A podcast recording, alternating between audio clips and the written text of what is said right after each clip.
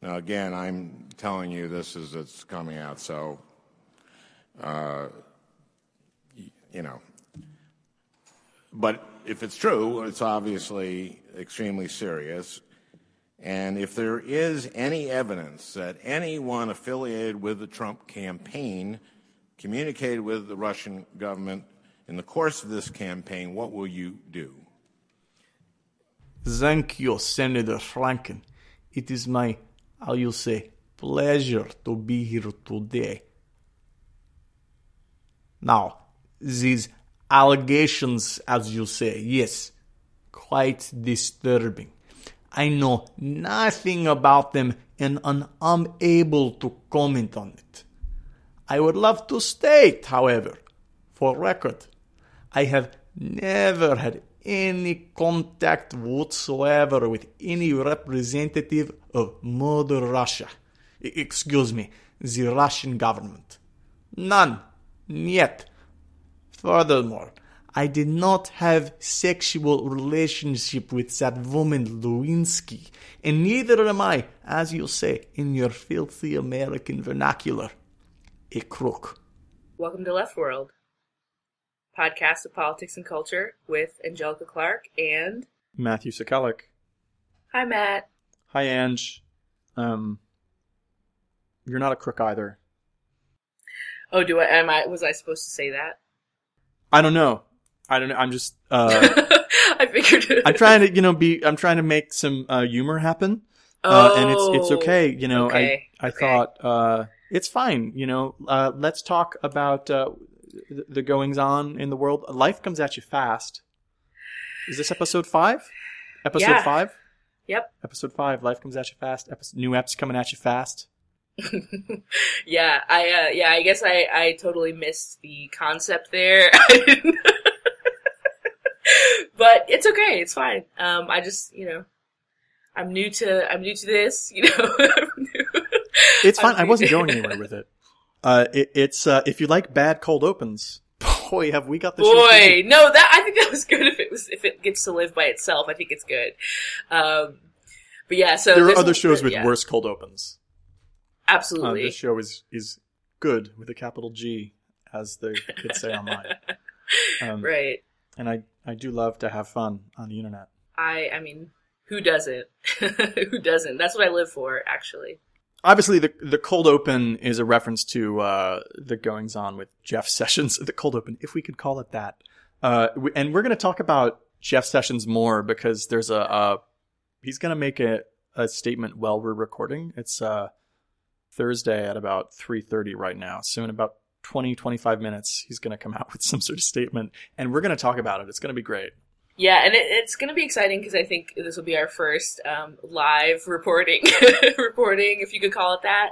Um, that's a generous term um, for about a current event um, that we are super interested in because obviously um, we've all been following Jeff Sessions' latest antics, where it's it's been revealed um, that even though we've tried to avoid talking about it, they're back again. The Russians trying to take over our government, um, piece by piece. You know, they're they're really playing a long game, um, and uh, and we all should be we should all be deeply frightened um, by what they can do.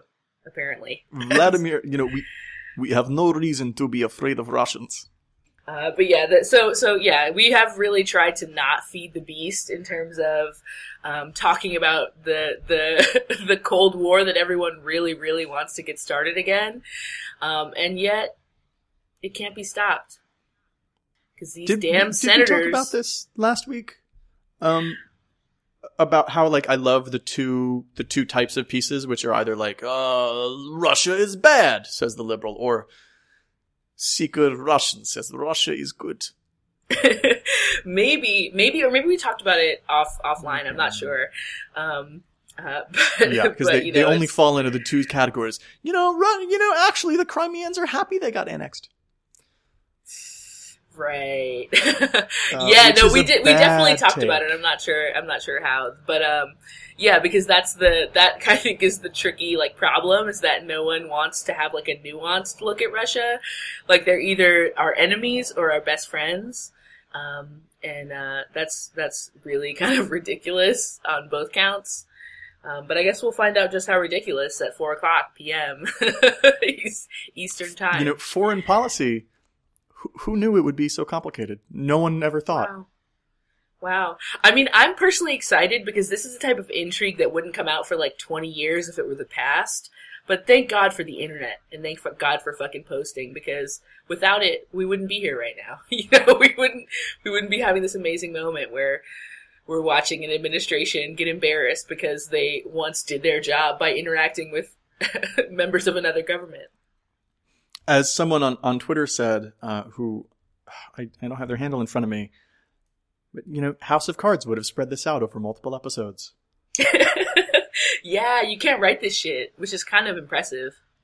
Mm, you can, but well, but not at this whirlwind pace. I mean, come on, like this. Well, dramatic no one would for, do that. for bad drama. Yeah. Because yeah, there's no, we never get to enjoy like the climax of anything. It's just like, oh, tomorrow there's gonna be some more shit. So you can't, you can't rest on your laurels. It's interesting because it, it plays into the Russia thing, but it's actually about committing perjury in front of Congress. and uh, the thing to note here is, of course, that he voluntarily perjured himself. Um, he was being asked if anyone in the campaign had uh, contacts with, with Russia by, by Senator Al Franken, which you can't say Senator Al Franken without cracking up, which I think, you know, is how Al Franken would, would like it to be. And Jeff Sessions was like, you know, I've been called a, I've been, sorry, I don't know why my Jeff Sessions is a Bill Clinton. Um, oh, I know said, why. I've been called a surrogate. Uh, it's like my generic, the one Southern accent I have. Um, I've been called a surrogate, but I've never had contact with the Russians.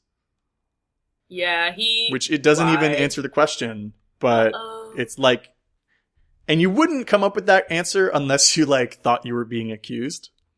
But then also, bad idea to lie. And, and the yeah. some of the stuff going around Twitter and and the story that come out in the New York Times about uh, the the way the Obama team on their exit made sure to like preserve intelligence that it wouldn't get destroyed by the incoming team about the this Russia thing, and and that there were meetings you know that must have happened abroad.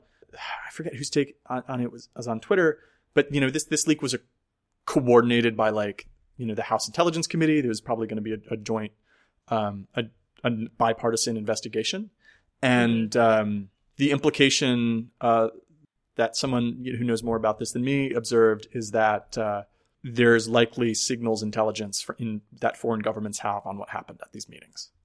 Yes. Oh, I saw. I think I saw something similar, and I I love that the Obama administration was like, you know what, we're gonna go out on a petty note, just like we came in on, and we're going to we're gonna make sure that maybe in like a month or something or two months someone is going to see that actually Loki, y'all were kicking it with the Russians, and we're going to pretend like that's important. And it's working, you know. So they that people think that's important. They care about it, um, and apparently it's you know I, I saw I saw I I saw a, uh, a series of uh, tweets from Glenn Greenwald um, wherein he was just going in about how we should just stop caring about this entirely, um, and how the it, Washington Post has been infiltrated by Russia because they they put out a like tempered take about it, and uh, and I just think that's basically what's going on out there in the world is that. Uh, you know, folks are really blowing it out of proportion. Um, that governments converse and collude. Um, I think that people have really been missing what's been happening globally um, for the past whatever 400 years or something since we agreed to that idea of countries. Um, that you yeah, know there's the there's state. collusion always going on. Um, uh, exactly, the nation state, um, whatever the the. Uh, whatever, whatever it's called, who knows?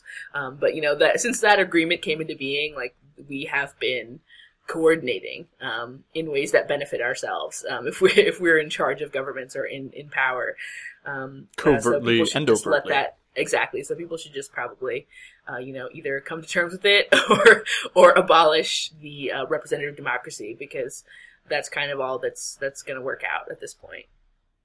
Those are your options. Yeah, yeah. Um, you know, if you were mad that uh, about the DNC sabotaging, you know, Bernie, uh, which you probably that? weren't. No. if you exist, you probably didn't care. Some of our listeners. Oh, that's I mean, the, of course, the thing there is that that's surprising. that like people are outraged about it. Like, of course, no, of course they did that. That's what they do. That's literally their job was to get the establishment candidate elected. What people should be shocked at is how bad these people are at their jobs. well, look, computers are hard, and I can attest to that. You know, so I cannot, um, I can't blame them for not knowing how to use computers so much that they got hacked. Oh, the hacks. And of course, this is like the whole outrage of the Hillary thing. And like, boy, if you thought, if you were worried about Hillary Clinton's emails, well, I just can't wait about Oh boy. Oh boy. Yeah, it's going to be a rough couple weeks. Yeah, and and I'm not gonna be like, oh man, these people are so. But I I think that the center will drop out a little bit in terms of like the moderate Republicans being like, hey, wait a minute, isn't this the thing we were mad about Hillary doing, but worse? I mean, I don't think the far right is going to come around to that, but I think that um, it, it's so outrageous that you know the- Center the does not hold, that, you uh, think, in this one? Yeah, I think the Yeah. people that Governor Beshear was trying to uh, get in his uh, milk toast response, his creepy David Lynch diner response to Trump's speech was like trying to appeal to, you know, they might come around after this one, or over the next, you know, the course of the next couple months. Yeah, Um, I'm just I'm interested in in in how that will all kind of balance itself out, right? Because I think that we have this this moment where it's being revealed that the Trump admin and the uh, team were colluding essentially with the Russian government um, in some form or fashion. Who knows how and who knows if it matters. Um, but that's also simultaneously happening when the liberals in the media, at the very least, are rehabilitating Trump as a president. Um, and in, in a you know it's it's been a it's been a whirlwind month and change I guess month and and a week um, for them because they went from you know actual tears speaking of Van Jones actual tears on the day that he was elected um, the president elect to wow damn this man is presidential the instant that he you know supports our troops. Um, and and Which- I think this is which veterans- you know? Veterans actually mad about, right? Like if you're a veteran, you you see right through it, and you're like, man, this guy's trotting out this poor widow as a political, a political prop, Yeah, but who listens to veterans? Come on, like this is and it's just uh, a liberal state. This they don't care about veterans at all. Yeah, not even. Uh, of course, the fake veterans. No, not fake veterans, but the officers who you know just orchestrated war crimes, who were commentators on Fox News. They just Sure. get to be like, "Yes, this is right. This is good. This is correct." And then you have Van Jones. Yeah, that's no where we get to forget that they gutted the Veterans Administration budget. we get to forget that, you know, they they don't actually give a shit about veterans. They only give a shit about them when it's a photo op or apparently an opportunity to rehabilitate fascism, um, which is it's lit. You know, that's amazing. I still I'm still personally in a bit of a state of shock about it.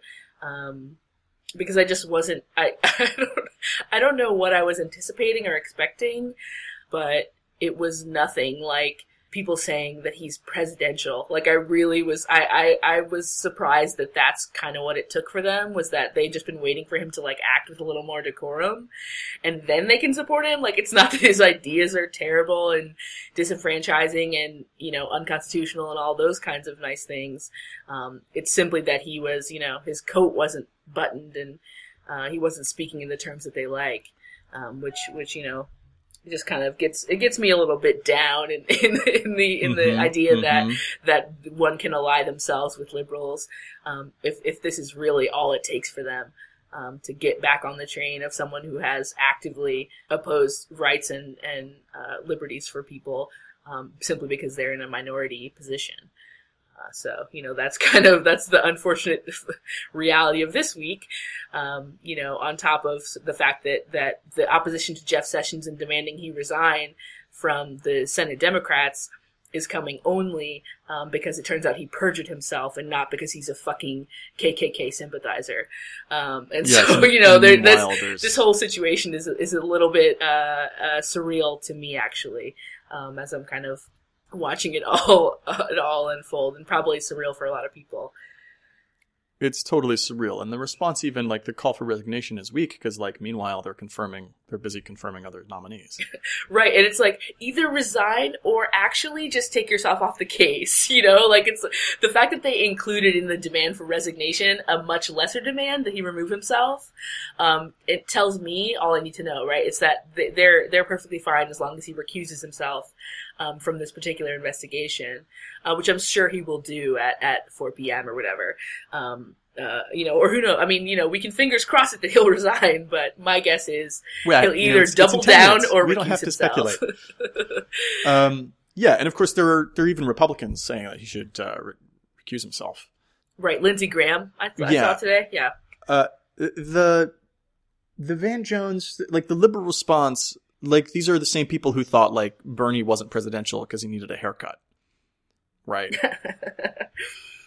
yeah. so, but they they all they really understand, and especially within this media sphere, is like the performance of what's n- normal or at least nominal within um, our current liberal uh, paradigm, and and then without of that, right, and which is the same reason that Trump was able to beat them, right, because he he defeated the media in in this election.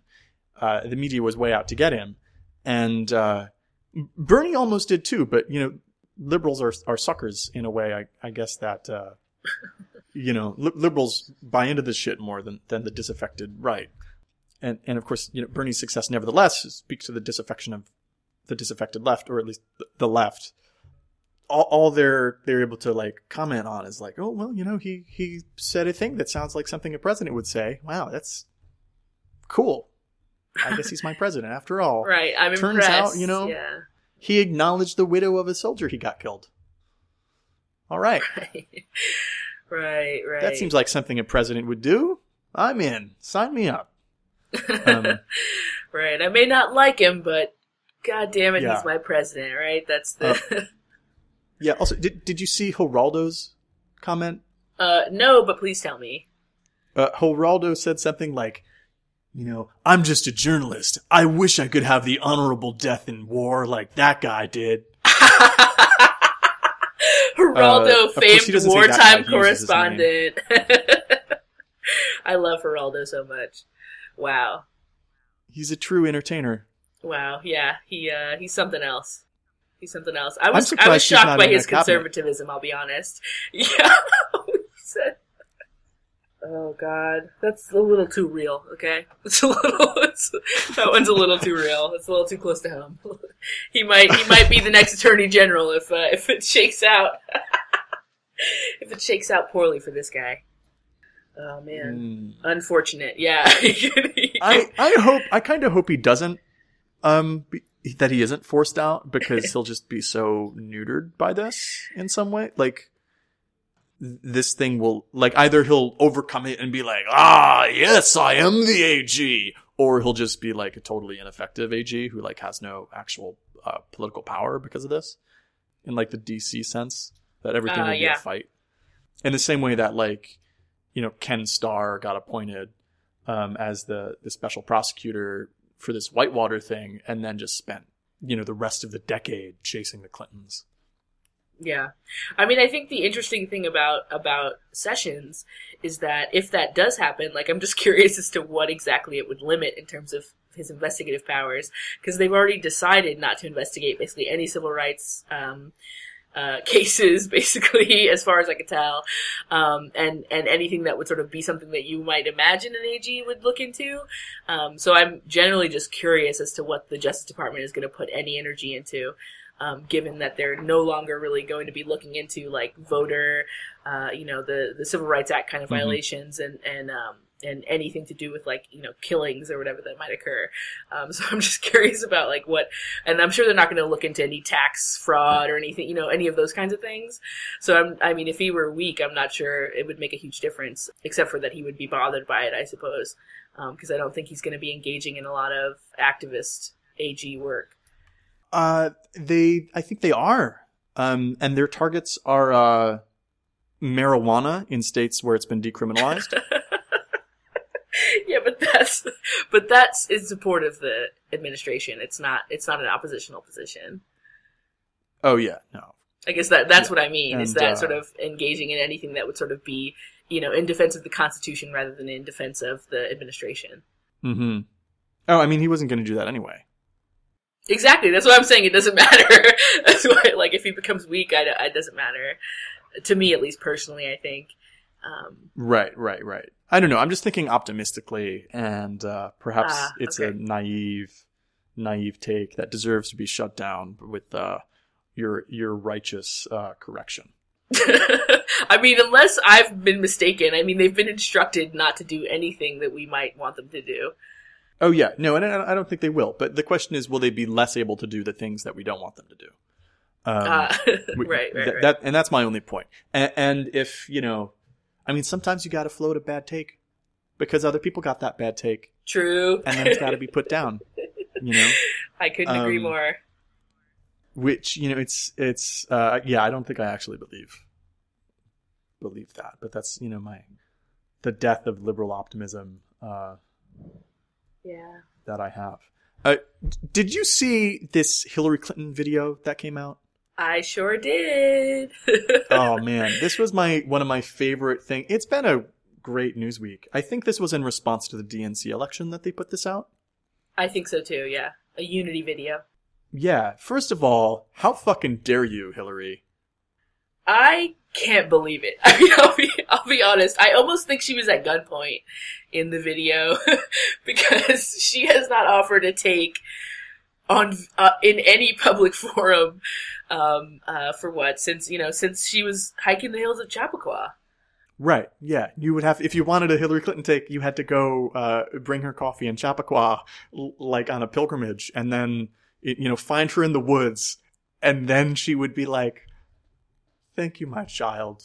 Yeah, I still take. love you. I, I still love you. I forgive you. I don't know why it's coffee. I don't know what she drinks. Um, Uh, I'm sure she drinks tea.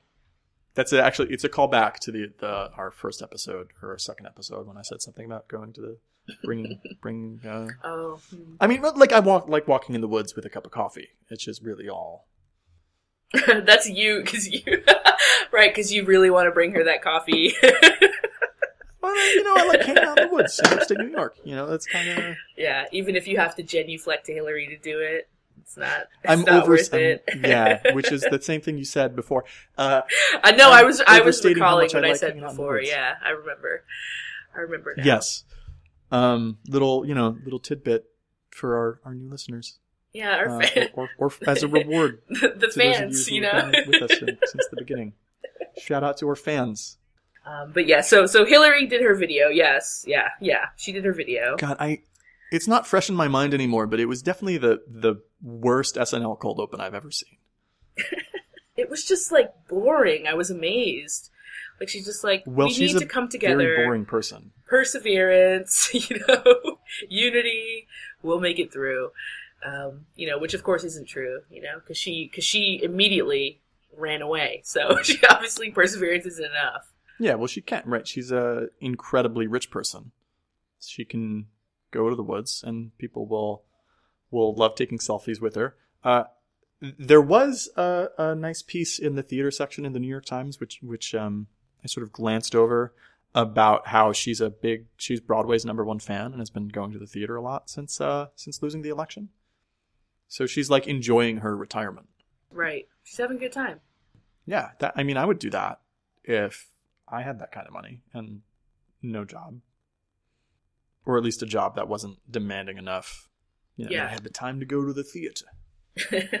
Um, and the theater, of course, historically a place to see and be seen, which is why there are like the boxes along the side so rich people can sit and be seen. They're not, you know, if you're a fan of the Muppets, just for Statler and Waldorf to to yell obscenities from. yes, I'm sure there's plenty of fans of the Muppets listening right now. I know I'm one. Hell yeah, who isn't? The, but the DNC election, whew, that was a thing that happened. Wow, what a rough week for positive ideas, you know? That's really like any hope that one had last week died this week for sure. Uh, you know, or in in the last 7 days. I heard that Perez and Ellison are uh, are the same. oh, oh yeah. okay. Where'd you hear that from? Hillary? Uh, yeah, it was in that video. Yeah, that was that was amazing, and I I did love the takes um, that came, were immediately afterwards, which said that Barack Obama had saved all of his political capital through his entire presidency just to get Tom Perez elected head of the DNC um, after he was no longer president. So I think that that's I think that that's true.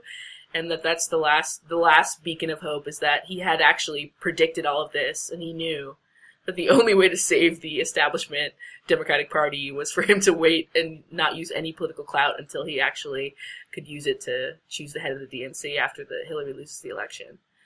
I believe it. For, to get for Perez. For Perez, yeah, of course. Because he has to save the Um, establishment. Like, it's not about anybody new up and coming. It's not about shifting anything. Like, he's interested in maintaining what's been, what's been working, for him at least.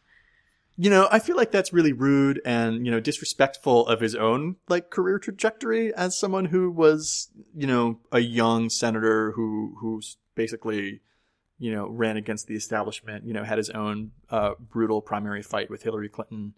And, and then, like, he got elected bec- because of, um, who he was as an outsider and he was explicitly positioned, you know, he was against Iraq etc. And I don't know, trying to remember 2008, like would would Hillary have won that election? Uh, 2008? Yeah. no. no, she Yeah, wouldn't and- have. and That's then- why she didn't. like, she didn't win the primary. Right. But I wonder, like, is it like he should know better? Like he should. He is someone who represents the idea that the person who's coming in from the outside and is, you know, maybe younger, is the future of the party. And then, like, no, no, I'm the establishment now. Fuck those other people coming up who are outsiders. I'm here for this. Yeah, I mean, isn't that what they say always happens to people? You know, they they Yes, start on the yes, outside and they just get more and more conservative with time, and probably like all the murders and stuff that he was, you know, um, privy to, uh, produced his current conservative turn. You know, it's, he. I'm certain that that uh, he, you know, he was always on this path. You know, once he became president of the United States, it's kind of tough not to turn more conservative, given that. Well, I feel like he know, was always on centrist. on that trajectory. Um, I mean, he was you know he was an organizer for like for the PIRG, right? Yes, he was. Um, uh, not exactly a radical organization. I won't listen to any hate because I did that job as well that he did. Yeah, but then you didn't go on to get like a constitutional law degree and run for office. okay, that's all true. I didn't do those I mean- things. I also didn't I go to private school in Honolulu. office. There's a lot of things I didn't you. do, you know. There's a lot there's a lot of differences between me and Barack Obama, but one thing we have in common is that we had the same job at PIRG in the past. Yeah, and it's true. A lot of people have, but there's a lot of uh, a lot of people go in different different directions. Yeah, absolutely. Also, I'm kidding. I hated that job, and I don't care if that's on the podcast. I'm not like that's that was all just an extended joke. No, fuck them. Sorry, but of course I love my friendships that I blossomed there. But that's it. That's that's it. That's all they. That's all they did for me. Yeah. So no, I'm I'm looking for news uh, for Jeff Sessions news, and it's not it's not coming It's- out yet. Oh, Um, I know there's Is a live feed, but? I'm not gonna. We're late? we're waiting. Speaking of other other live news events, um, did you watch the Oscars? I sure did. Mm-hmm. And well, I mean, yes and no. I, wa- I watched them at like a three minute delay, but yes, I did watch them. And I I loved every minute that I that I witnessed. I really did. Uh, did you watch them?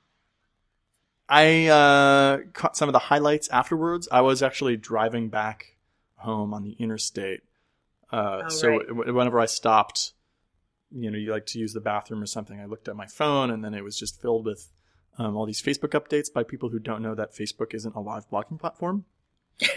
Yeah, that's important to that's important to point out. Use Um, Twitter, guys. But I, I did check it, or, or maybe I got home at the very moment of the uh, the Best Picture um, award being given, which of course sh- we should remember is an award that goes to producers, right. That that I not, think was not the to best. uh, not to creatives, Yeah. not to the actual people who did the fucking work, but the money people. the best moment in the Oscars was when uh, when Barry Jenkins gave a short speech and then he was kind of scooted to the side by the producer, who then proceeded to say, "This is for all the black." Boys and brown girls out there, and I basically just like shit. I just started laughing. Um, I couldn't listen to the rest because it was just it was too hilarious. Um, uh, because everyone on Twitter was like, "Oh my gosh, what a conspiracy! They're taking it from black people," and I was like, "Yeah, I am uh, not seeing a lot of black producers in this uh, Best Picture portion, and certainly not the ones who produced Moonlight." So you know, good job, guys. You tried. you really you tried it. But if you, if you want to say he got, that he got robbed, it happened in the Best Director portion, um, not not in the producer portion. Uh, where you know rich people go to accept awards, basically. Right. I mean, most of these people are are rich.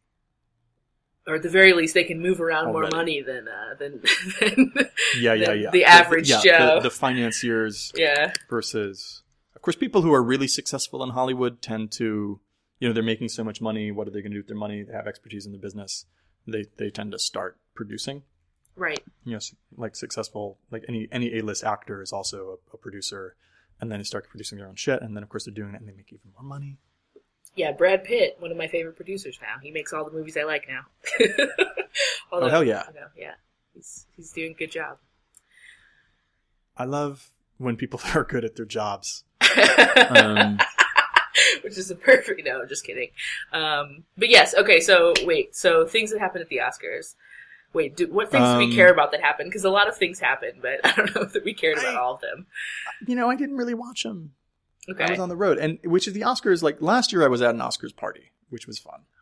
Um, low key. Um, I would get together like every week with some folks to watch movies on like Monday nights, and then uh, you know that particular week we had an Oscars party instead, and that was fun.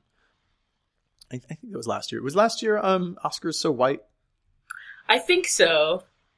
or did had that come up in years before?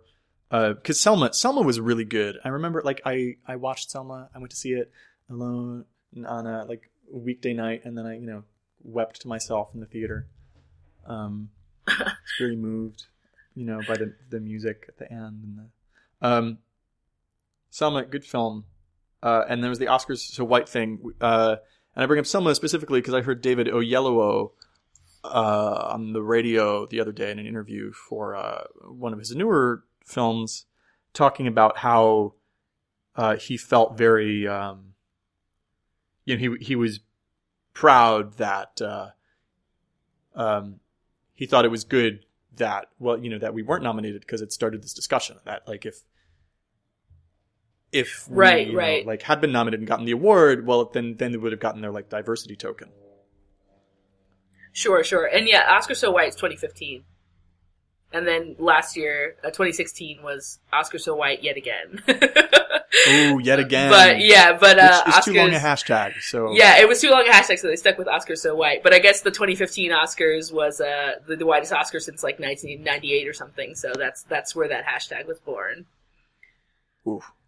But uh, you know, uh, that's that that was one of the controversies. The other that I that I noticed on the Twitter sphere um, was that Casey Affleck, um, of course, won Best Actor. Um, Casey Affleck, who settled two Oh, yeah. cases out of court for sexual harassment um, on Yeah, on the guy. set of one of his movies, um, and who there he's legally bound not to talk about it. Um, and he did an interview with the Boston Globe this week saying that uh, you know he's he always tries to live his values, and that's all he can do apparently. Uh, so you know what a cop out answer. There that goes. yeah, exactly. Uh, there, there's that. That that was his take on it. Um, you know, and and that's just that's where we're at. You know, and, and but of course the internet was then like, "This is Trump's America," and I'm like, "Yo, Trump just became president like a month ago. Like this, this is America." You know, like let's just let's just take that other stuff away. This is the United States of America. This is how this society functions at this point. Um, the you know, cultural battlefield. Right. Oh, that reminds me of something. uh, yeah, Oscars. So what? Uh, Casey Affleck. Uh, I haven't seen many of his movies. I guess. Oh, I guess I have. He's in um. He's in the Ocean's Eleven trilogy, uh, and I think I've seen those. I didn't realize he was such a trash person in, until uh, these things were going around. I guess because he wasn't like that Yeah. Yeah, I, important a thing, and everyone had, I guess, thought he ruined his career with "I'm Still Here," which is um, with Joaquin Phoenix, yes. which is uh, the film that like some of these accusations come up on, which, which is very weird because uh, his like Joaquin Phoenix was his brother-in-law, hmm right? And supposedly, it like it's these harassment claims that you know precipitated his divorce. Um, Right. So, uh, you know, it's just it's just like the two guys in Westworld, you know. Yeah, it's it, that whole scene is yeah that it's it's really something else. I don't know. Um, but I will say that I I have seen Casey Affleck movies that I have really liked, um, and I didn't like I had no I just learned about this on the internet um, because I don't usually like look into actors' personal lives except for like Brad Pitt, Angelina Jolie, um, and so I was quite bummed to discover oh that this dude is you know like I suppose you know probably fifty percent of all men out there um, has sexually harassed and potentially sexually assaulted people that he knows, women that he knows. Um, uh, so that's that was that was a real bummer, as you know, my the longest movie I've ever seen, and also a movie I love, uh, the assassination of Jesse James by the coward Robert Ford, where Mm. Casey Affleck played Robert Ford. Um, you know, is is no longer going to be in the faves library. God damn it! I, I yeah, that's been something I've been, you know, it's been on my watch list, and I haven't seen it yet. And I think one of my favorite movies is, uh, I think the first movie that he had a big role in was uh, Gerry, the Gus Van Sant film from 2002, where he gets basically lost in the desert with Matt Damon. yes, yep, God, what a great movie! And of course, this is way early in his career. I, you know, who knows? Like men, like we do all sorts of terrible um, things, and it's really normalized. And uh, people who do bad things need to, you know, own it and grow. Of course, you know when there's uh, when there's some lawsuits involved, that complicates things. But Right. uh, fuck this guy. yeah, yeah, exactly. Keep it simple, um, you know. But yes, continue. Um, Yeah, Uh, I think we should no platform uh, people who do uh, do crimes against uh, women. who have no interest in um, actually trying to do anything about it. Yeah, you gotta That's true. Yeah. you gotta come correct. Oh, this session's uh, session statement is out. Yes, it is. I'm staring at it right now for immediate release Thursday, March second, 2017. Um, he's recusing himself. yeah, it feels a little And now, anticlimactic will the now. Democrats stop? It is, although you know you have uh, people people saying he needs to resign, and he should. I I, I think that uh, this is going to stay in the news cycle for. Uh, this isn't going to go away, Okay. at least not immediately, right? Like his recusal isn't going to end with Gillibrand and stuff. Uh, all sorts of people. I just saw like AG of New York Schneiderman is uh, being like he needs to resign. All these people, uh, you know, anyone who has like actual ambitions on being president themselves on on the left, uh, uh, or at least even the liberal side, is calling on him to uh, resign. And uh, it, it's going to be um, it's going to be tough for uh, I think the Trump administration to fight back in the media um, as long as this is still a story. Yeah, I think that's I think that's true, um, and I think that that hopefully you're right that it will um, it will continue um, to be a story beyond you know the next 36 hours, um, because I think it is it definitely is a weak point for them at this at this at this moment um, that you know Yeah. they that this is just this is the one more you know kind of one more failing after another in terms of his appointments. Um, I think is is is useful at least for um, you know folks trying to oppose his agenda. Yeah, yeah, and uh, you know, I think the the recusal, like, it's not the win of resignation, but you know, if he resigned, well, then they just, you know, he'd find somebody else who's just as bad, um, and uh, less, you know, maybe notorious, and and so at least for now, like we have this thing we can keep keep fighting on. So I think tactically, it's it's a mistake that Trump wasn't like you should resign now, right? Um, because if you know he knew it, if he, he really knows what what's good for him, um, he he I think would. Um, but Trump is also the master of like punching back, right? Um, that that's the move that he knows. It's the move he got from from uh, Roy Cohn, and he punches back and hard, right? Which of course we saw very clearly in the the presidential debate uh, against Hillary Clinton when he was like, "You should be in jail," which I think is the one time when he was lying because he was just saying that to punch back um, and to take control over the debate, uh, and it was successful. And and people, you know, I think liberals were like, "Ha ha ha." What a crazy person. But it was a masterful uh, um, move as a, a, sort of media boxer, right, which he right. is. Yeah, people at home hearing Television that producer. definitely felt like hell yeah, you know, absolutely. Someone needs to say it, um, which I think has been to his benefit. No one could say George W. Bush should be in jail. Um, I've said that plenty of times. well, yeah, but not you know not in a goddamn presidential debate. You know, did Dennis Kucinich even say that?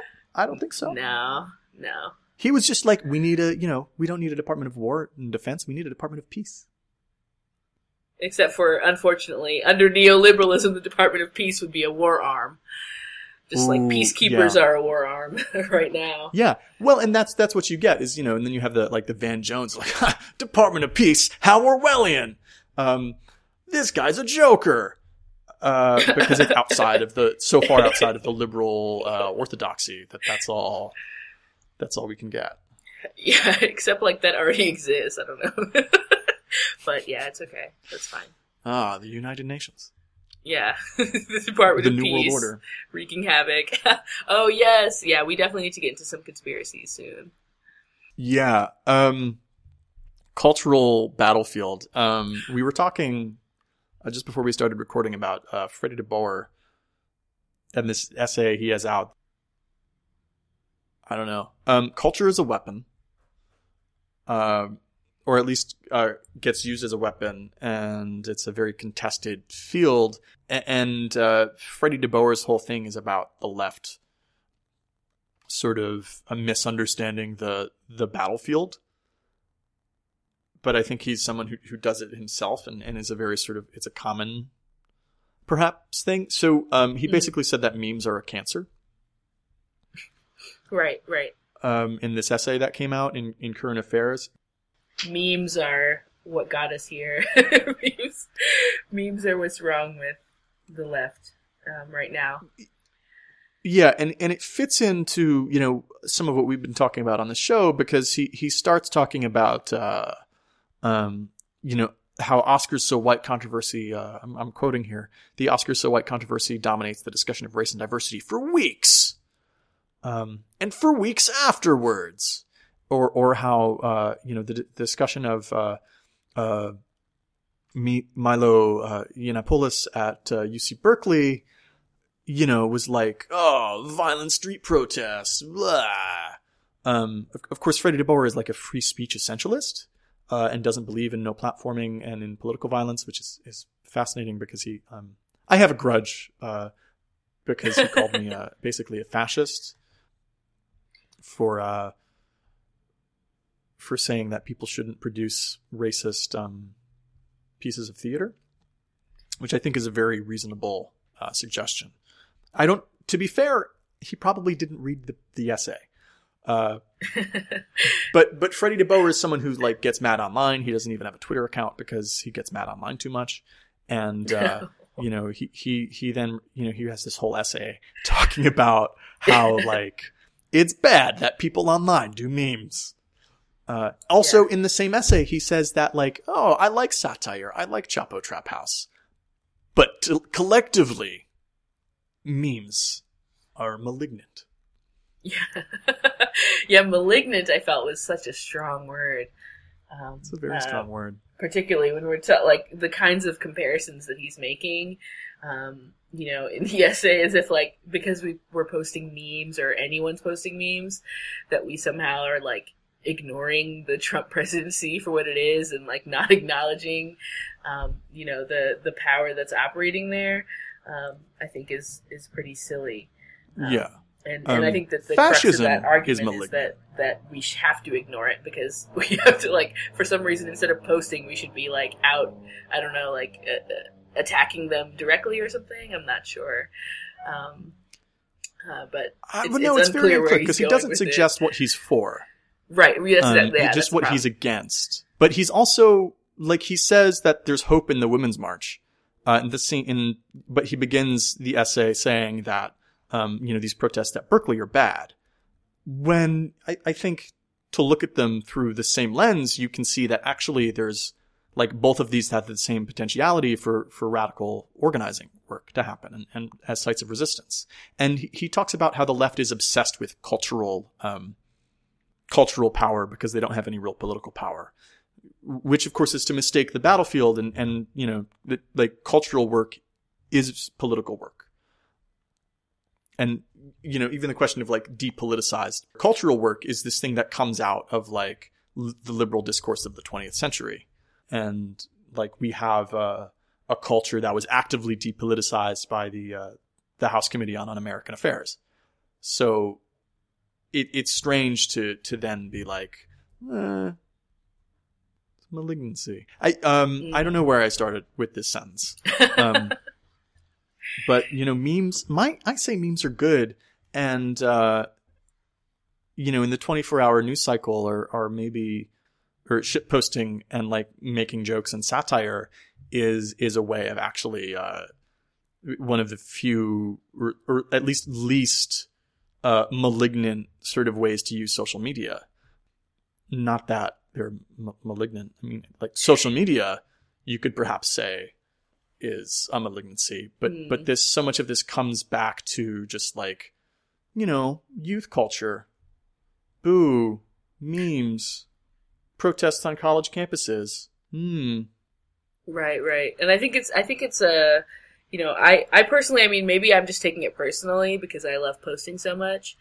Um, but I'm pretty sure that uh, you know that that these aren't the things that we need to be focusing on when it comes to the kinds of critiques we want to put forward. Like if we're if if the idea is that we should create this false equivalency between uh, you know the sort of liberal Hillary Clinton like Harry Potter um, obsession and like people on the left posting memes. I just I, I don't agree that they're the same thing. I think that Hillary Clinton is a war hawk, and I think it's a mistake to pretend that like people who can erase that and just turn it into memes are the same kind of people or doing the same kind of politics rather um, as folks who are just making a meme out of the fact that we have a neo-fascist government, um, which I think is is great, and that's kind of the only way to do it um, if you're going to engage online at this point um, in a way that kind of feels responsible because you can't just normalize it and pretend like it's not happening Right. and just kind of offer your commentary. I think that that offering um, a satire of what is sort of a painfully satirical situation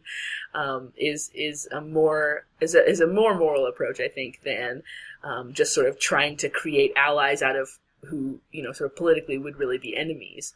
Um, folks who you know are advocating for global warfare and and uh, you know disenfranchisement of minority populations in the U.S. Um, I don't think that that's I don't think that's cute, um, and I think that is malignant. Malignant, um, but I do I do not think that uh, that that you know memes talking about Zizek are what's destroying um, our our culture or on the internet. Um, that's just or, but, or in, and know. in some cases they're they're actually productive, right? Like the the Yeah, yeah. Of Richard Spencer getting punched is like really valuable, um, and, and that's doing great work to normalize beating up Nazis and and fighting back, and, and his image like we we now all have. Um, and, and the Right. way these images circulate is uh, is good. And, and there's an essay, uh, if, if people are interested in this question, called um, "In Defense of, of the Poor Image" by Hito Steyerl, who's a, a German um, film and, and media artist who uh, write, writes some very interesting things about um, cultural power, um, about how like the circulation of these crappy images is um, that that there's some that it's good um, in, in sort of exactly the opposite way that uh, um, DeBoer is trying to argue that uh, it's bad, um, that memes are bad, and that that's a very you know surface reading, but you know there there's you know entire bodies of work uh, and you know people's entire careers spent thinking about this question of, of cultural power.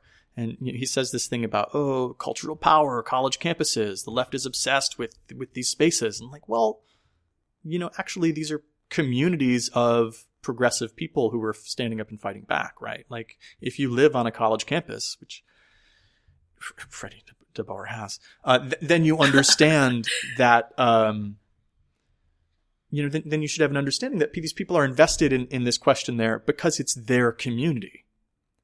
Um, it's not an abstract, isolated thing. It's not like the entire left is obsessed with college campuses. Well, no, there's a lot of left people who happen to be on these college campuses, and they're the ones concerned. And then, you know, Freddie DeBoer is, oh, all this discourse about Milo and Richard Spencer. And of course, you know, it's people like Freddie DeBoer who are spilling, you know, um, you know, he, he's written a lot about this question of, of no platforming. And, you know, to what end? To just like shit on, you know, write crappy pieces and, and, uh, shit on youth organizing. Like, if you want to talk about like a malignancy in the left, it's this kind of take that's going to, uh, shit on, you know, what young people like. Hmm. Yeah, I think I think so, um, and I think that that beyond that, that people focus on and write about like the centers that are most connected and organize in the centers that are most connected to their lives. Um, and so I think that that part of part of the funny uh, the funniness of, of Freddie's take is that the reason he's so preoccupied with it is because it is something that he's so directly engaged in. Um, and I think that's the yeah. case for a lot of folks on the left is that they are academic, they're in some kind of academic setting, and so that's what they focus in on. Um, and I think that when you, if you look at any other left reporting or uh, commentary, that's that person is in a different center, their focus is different. Um, and so I think it's just kind of silly to say like, there's too much of this thing going on that I'm doing all the time. I was like, well, yeah, like you could change that, right? Like you could you could write about something else. Um, right. But you don't because right. you think he's, it's an important place to critique and talk talk about. You think it's an important social space to try to organize in, or at least like to to uh, understand the politics of, um, and and to kind of like shut it down as a way of like critiquing it um, is a tired thing that is I think happening a little bit too often um, at this point in left critique um, rather than trying to engage with it in a useful way, like a lot of people did around the Women's March. You know, there were some interesting things, pieces that came right. out around that. Um, but then to say, to, to sort of throw the baby out with the bathwater when it comes to memes and shit posting is, is I think, uh, is a mistake. Yeah, and you know this piece could be. There were two things that could improve it a lot, and and uh, you know, if you're listening, Freddie, um, I'm not going to say the name of the piece because I don't think people should actually read it, but it is in Current Affairs. Um, and it, it, could be much improved if it didn't have like the liberal platitudes, like these like pop uh, psych tropes about social media is destroying our youth, um, which is a trope that runs all all throughout this. Um, and it, it smacks of a, a, sort of liberal elitism, but also just a, a fundam- like it's it's a specific type of elitism and a specific type of, of conservative elitism. Um, I think, and it ties to the, the college campus thing, and and those tropes appear in some way. Like there's a lot of truisms that uh, like his argument is built on on these tr- things that are just asserted and not argued at all. But then also just like inserting himself into this essay, which which it totally could be done because he's you know he gets mad online and and there's something very fatalistic about this essay but he's saying you don't have to succumb to fatalism. You know tell the truth like tell the truth about where we actually are and about how bad things have gotten uh, and and that that's a quote straight um, tell the truth. That's a quote direct from this thing but he's mistaking like he's not telling the truth in focusing on these things uh, and, and he's actually disguising the field of I think what work is being done, and uh, I don't know. I'm just I'm you know I I don't like him. I think he's mean. Um, that a lot of his takes are garbage, um, and he occasionally says some interesting things. Um, but mostly, I'm mad that like there are people who are like, "Hmm, this is good." right, right, right, right. It's I not understand. and, and you know Freddie, like he has a doctorate, he knows better. Like he he knows, and he, that's the other thing that pisses me off is like he knows exactly what he's doing, and he knows all the tropes he's using. Like it's not like he doesn't have this sort of critical apparatus, uh, a- and then he's going to point it at the left, right? He's going to point it at these people doing memes, you know, and he even says like, "Oh, well, I enjoy Chapo Trap House." I said that already. Um, Yeah, like, I- I yeah, like yeah, memes, yeah, But Yeah, together, yeah. they're bad. yeah, yeah. Um, I, I think you know, and, and then, you know, calling people like me out for, you know, whatever, you know, for a thing I'm not doing. Boo.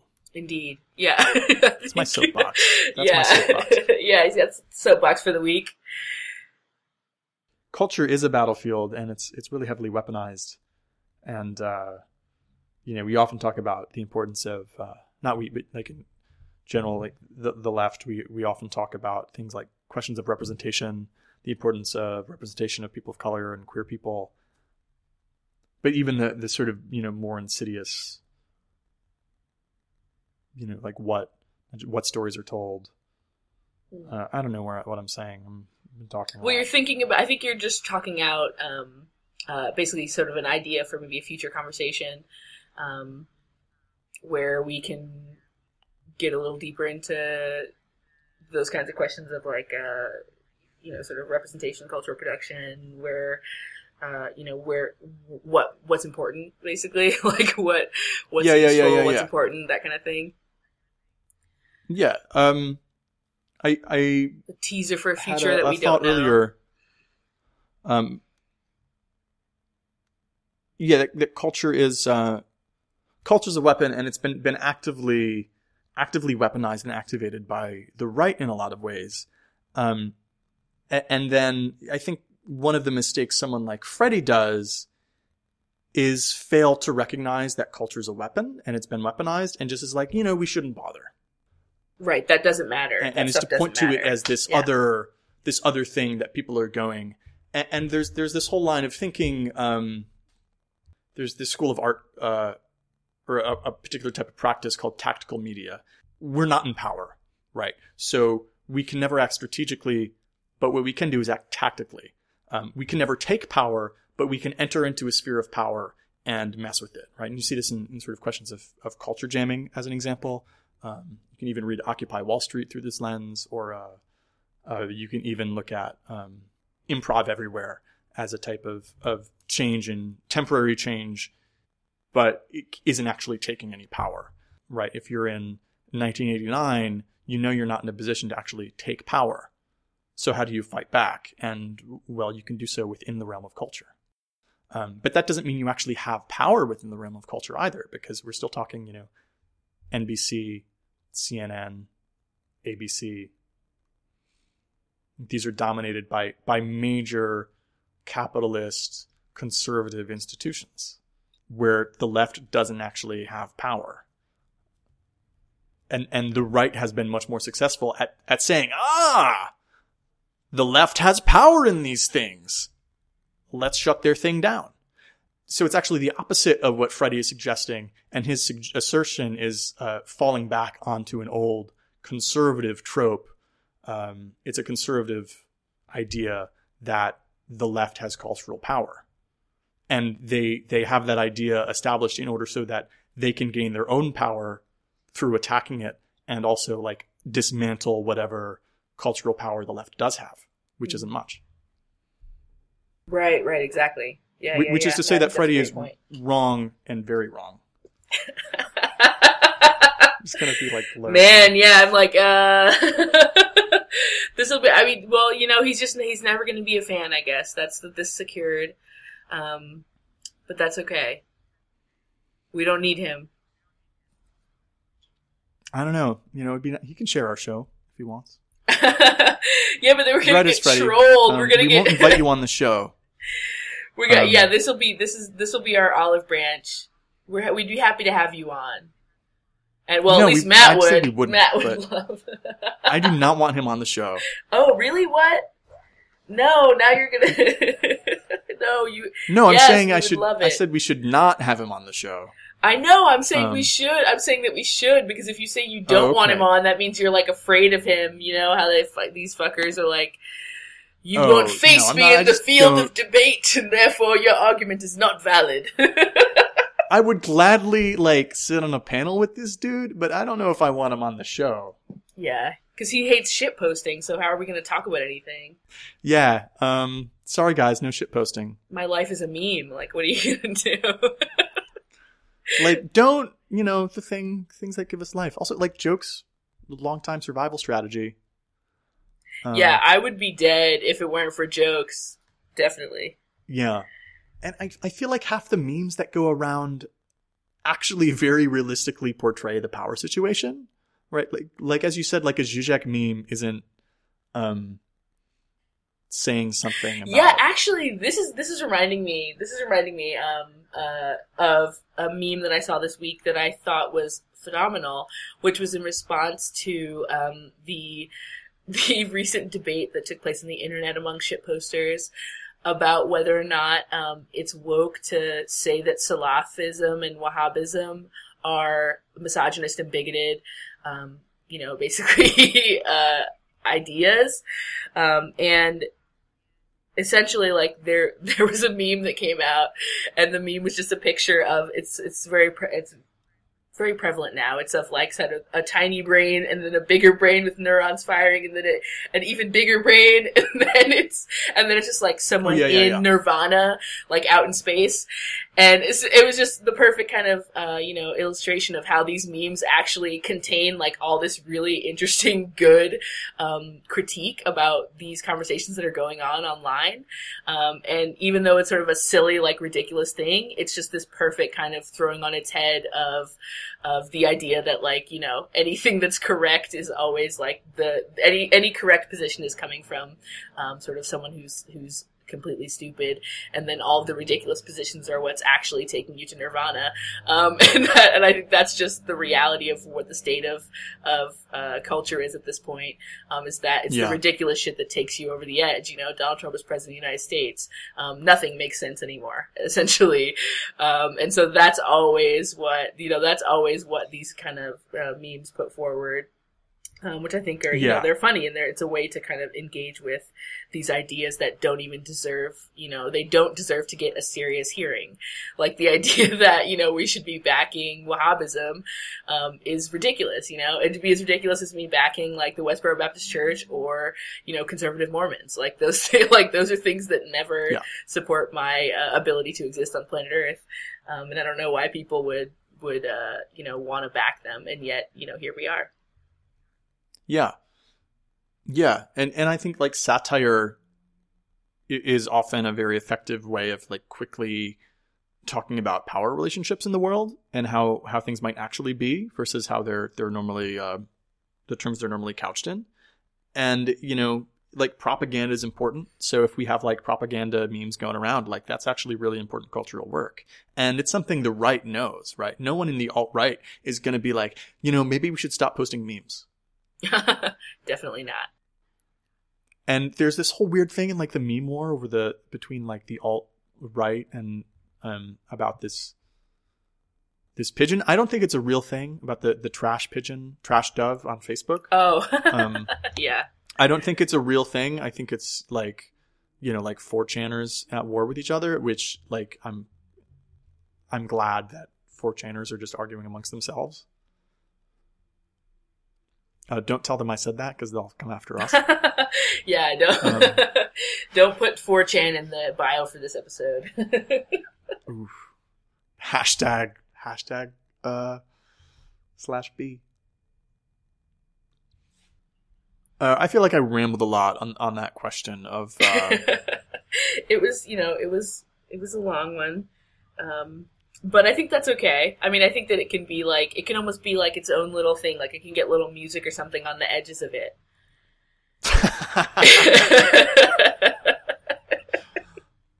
um. know, these are just Okay, we should we should wrap this up. Yes, absolutely. All right. Bye, everybody. Bye. It's been fun. Thanks for thanks for sharing another uh, hour of your time in the left world. Ooh, I like that. In the left world. Yeah, let's keep that. On on left planet. Welcome to left planet. I, I fucked it up. Yeah, like us, follow us, tell your friends. Subscribe on iTunes. Hell yeah, hell yeah, subscribe. Bye everybody. Take care. Bye.